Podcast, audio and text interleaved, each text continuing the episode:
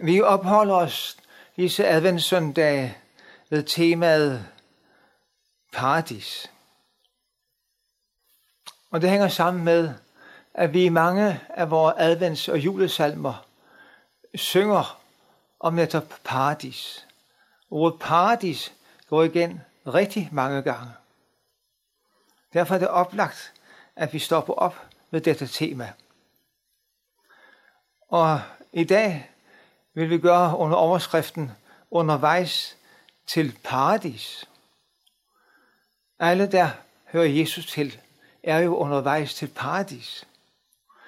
Og der er spørgsmålet, hvordan går det os så egentlig med at erfare paradisglæden? Hvordan føler vi det, når det gælder den? Vi føler den måske lidt langt væk, eller måske meget langt væk. Og vi sidder tilbage med et vist vemod måske over det tabte paradis, som turistbrochurerne reklamerer med som eksotiske rejsemål. Det er som om den nye paradis virker til at være så langt væk, ja nærmest blot som et fatamorgana, som ønsketænkning. For hvad er det, vi ser og oplever i os og omkring os?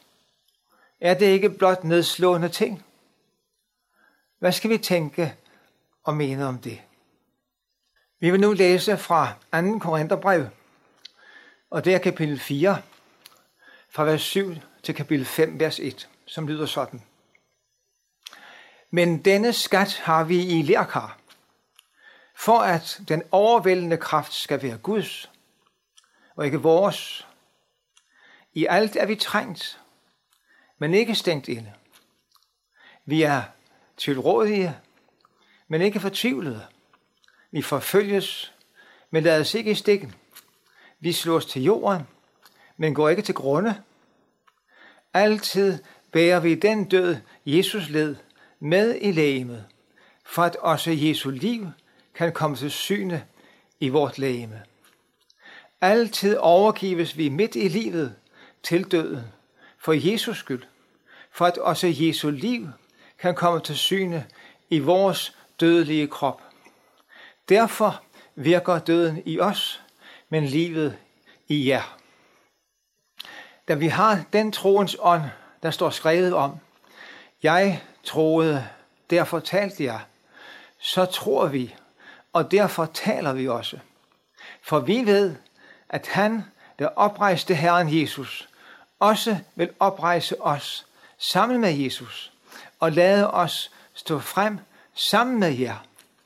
Alting sker for jeres skyld, for at nåden kan nå til flere og flere, og dermed forøge taksigelsen til Guds ære. Derfor bliver vi ikke modløse.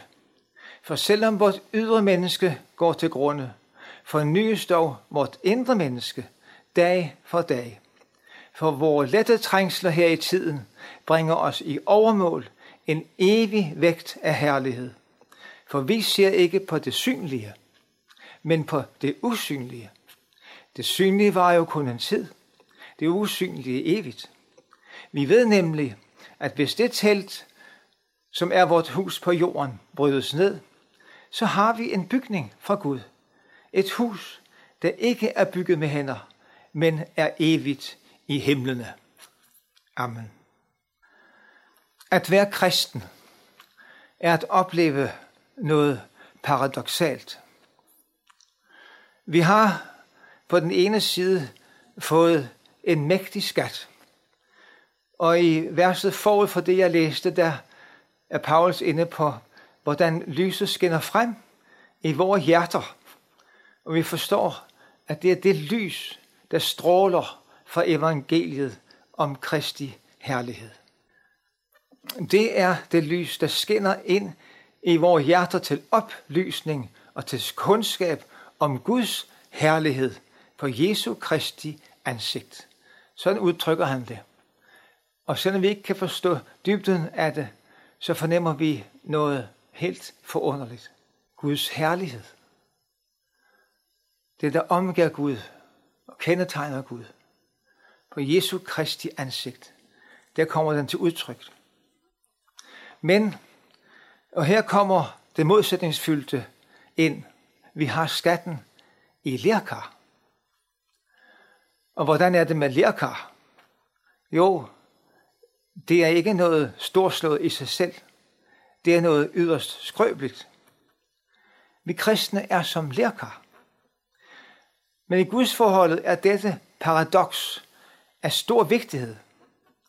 Der er en bestemt mening med det, som Paulus udtrykte det, for at den overvældende kraft skal være Guds, og ikke vores egen.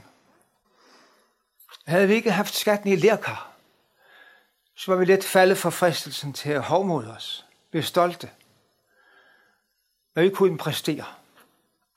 Men nu har vi den i lærkar, og der bliver det tydeligt, at så kan vi kun eje skatten som en følge af Guds kraft. Paulus sætter så ord også på lærkarets skrøbelighed. Hvordan denne skrøbelighed, eller skrøbeligheder, ytrer sig i det virkelige liv. Når han skriver dette med, at i alt er vi trængt, men ikke stængt inde. Vi er tilrådige. Vi forfølges. Vi slås til jorden.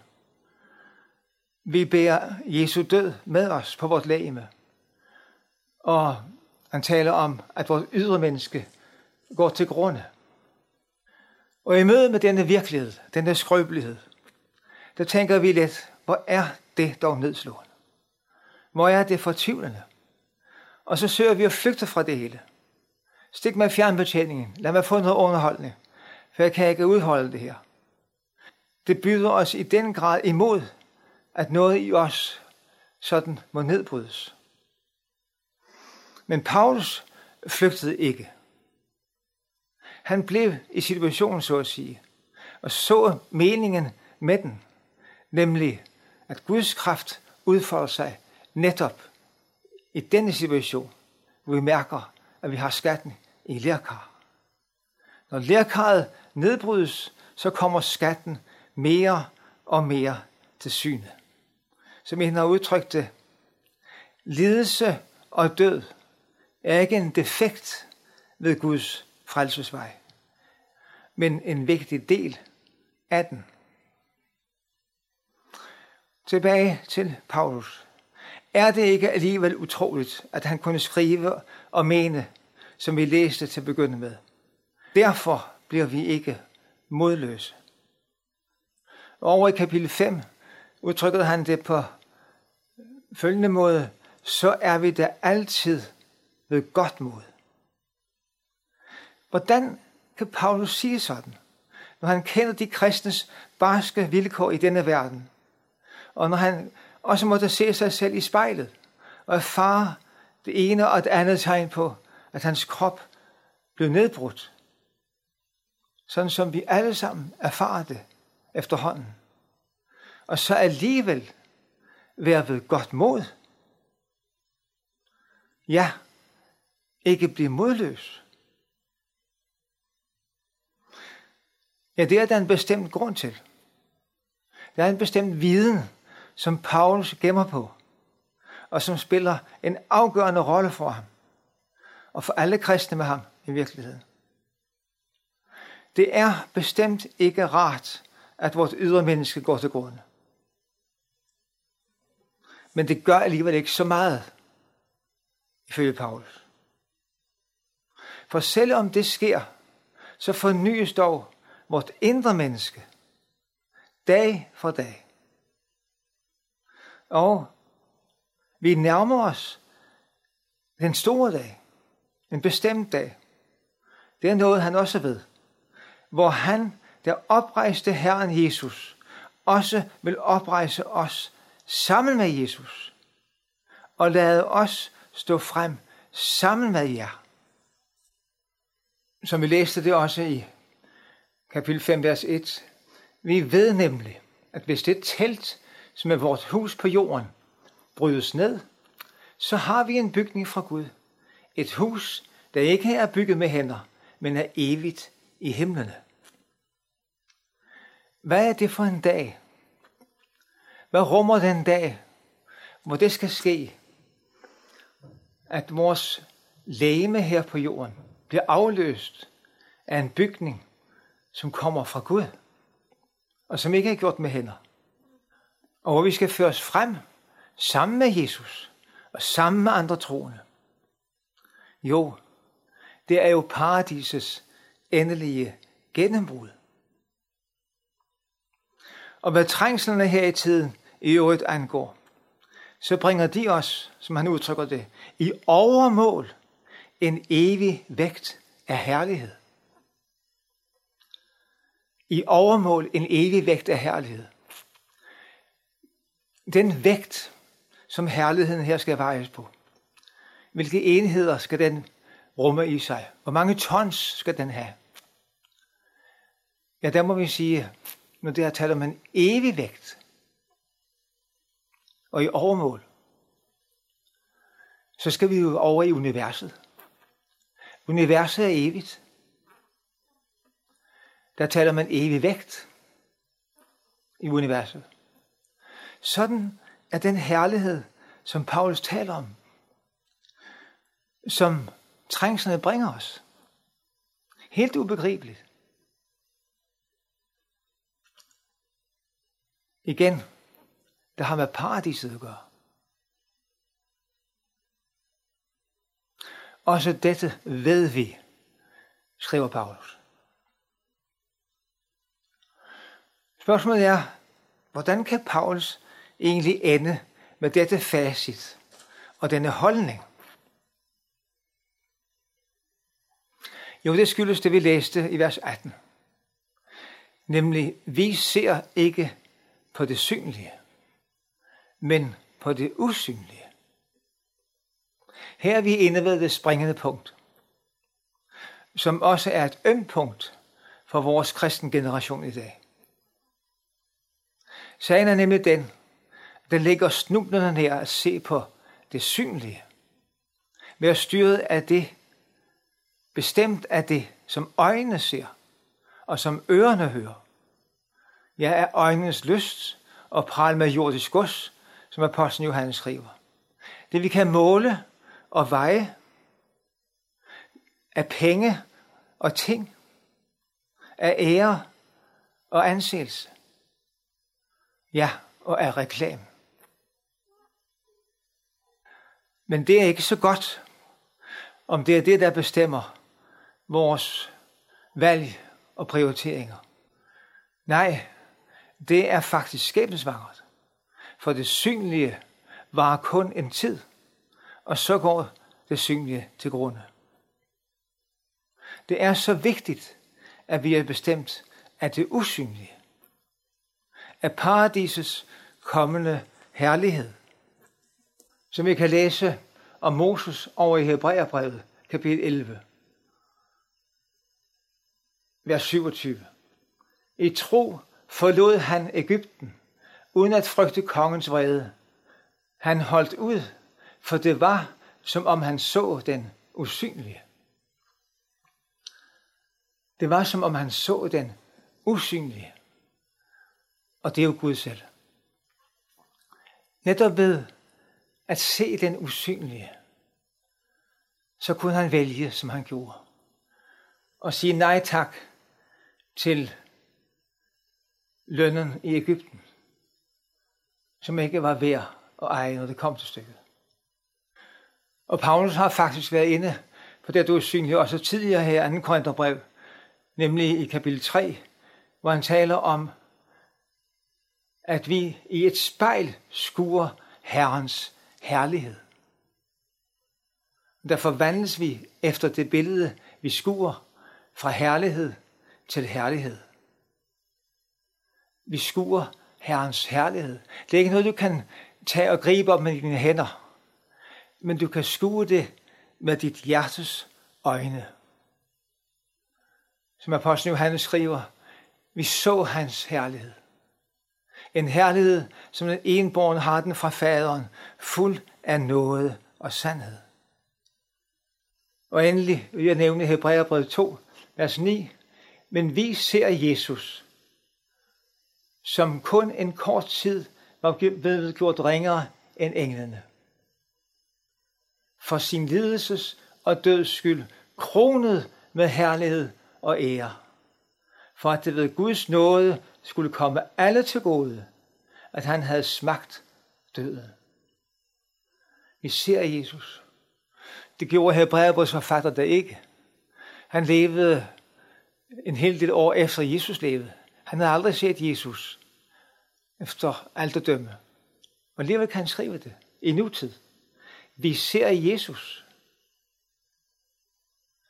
Vi ser ham kronet med herlighed og ære. For at det ved Guds nåde skulle komme alle til gode. Og det gælder også dig, kære lytter. At han havde smagt døden. Det er på denne baggrund, at vi også kan synge med frydefuld vidshed i hjertet i salmen Dejlig er jorden. Gennem de fagre riger på jorden går vi til paradis med sang. Eller dette salmevers, så skal det ske, at vi engang blandt alle helgens frydesang i himlens søde paradis skal prise dig på englevis. Det er på denne baggrund, hvor vi ser det usynlige. Ser Jesu herlighed, fuld af noget og sandhed, til gavn for os, at vi kan synge sådan. Så går vi til paradis med sang. Og så skal det ske, at vi engang i himlens søde paradis skal prise dig på englevis. Så bliver spørgsmålet på baggrund af det, vi har været inde på. Er vi styret af det synlige, eller er vi styret af det usynlige? Er vi styret af det synlige, så magter vi ikke at se virkeligheden i øjnene. Nej, vi flygter fra den, sådan som mange gør det i dag. Ind i aktiviteternes verden, ind i drømmenes verden, ind i fantasiernes verden, ind i underholdningens verden. Men er vi styret af det usynlige. Paradisets herlighed med Jesus i centrum. Der kan vi se den barske virkelighed i syndens og dødens verden i øjnene. Og alligevel bevare modet. Ja, vi kan altid være ved godt mod, på trods af alt. Vel sukker vi af længsel, skriver Paulus. Han sukkede af længsel. Hvad sukkede han af længsel efter? Jo, han sukkede af længsel efter at blive overklædt. Den nye Guds bolig, som ikke er gjort med hænder. Et nyt lægeme. Ligesom Jesu Kristi herlighedslægeme. Og så vi sukker måske. Men måske efter noget helt andet efter noget mere underholdning på skærmen, efter noget mere legetøj til mobilen, efter flere fede koncerter, eller hvad det nu kan være.